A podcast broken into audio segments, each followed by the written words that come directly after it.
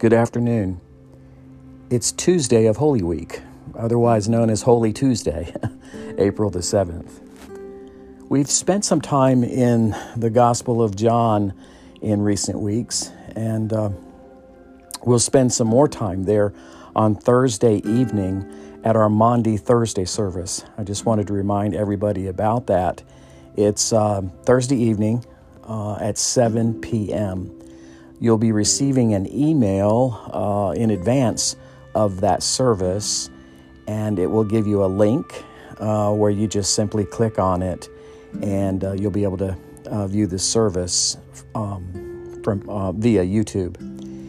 Uh, we'll also post it directly to both my Facebook page and also the church's Facebook page, which incidentally is St. Mary's First Presbyterian Church, and the the word saint is spelled out S A I N T. John 12, 24 says, Unless a grain of wheat falls into the earth and dies, it remains just a single grain. But if it dies, it bears much fruit. It's interesting to me that Jesus is continuing to teach his listeners um, right up until right up until his death. These are his last hours. And during his three years of ministry, what what he's been doing is he's been sowing the seeds of God's kingdom. But now it's quite evident that he realizes that the time has come to allow God's message to germinate, to, uh, to take root, to grow. It's made me think a lot um, in this time of uh, staying home, this time of uh, containment and quarantine, if you will. I, I, I just think we need to discover ways of how we grow the seeds of God's message to the world. How, how are we doing that? I can tell you it is a challenge uh, being a pastor and um, pastoring from a distance. It's a challenge to, to love your neighbor when you are six feet from them. But in these challenging days,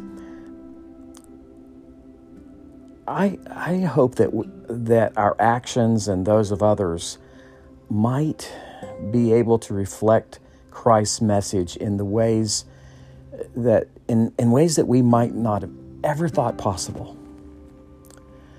And so, what I'm trying to do um, at, during these stay at home days is to spend some time in prayer each and every day, asking God, specifically asking God, what is your intention for me? What is your intention for me what is your intention, perhaps, for our beloved community of faith? And so I, I want to pray with you, and um, I'm going to pray this prayer Lord God, help us to pray for clear vision. Help us to open our hearts and open our minds so that we can truly hear your voice in our lives, so that we can see perhaps what we can do to serve you. And help us, Lord. Help us not to miss your presence by our own fears and our own insecurities. Lord, we continue to pray for those affected by COVID 19 and and we especially pray for all of the families that have lost loved ones.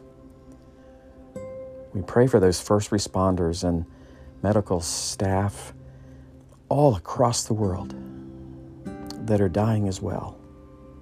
People, people who are on the front lines. Lord, help us all as we continue to monitor what's going on in the world, in our own communities, and in our own lives. Everybody, stay safe, and um, I'll check in with you again tomorrow. God bless.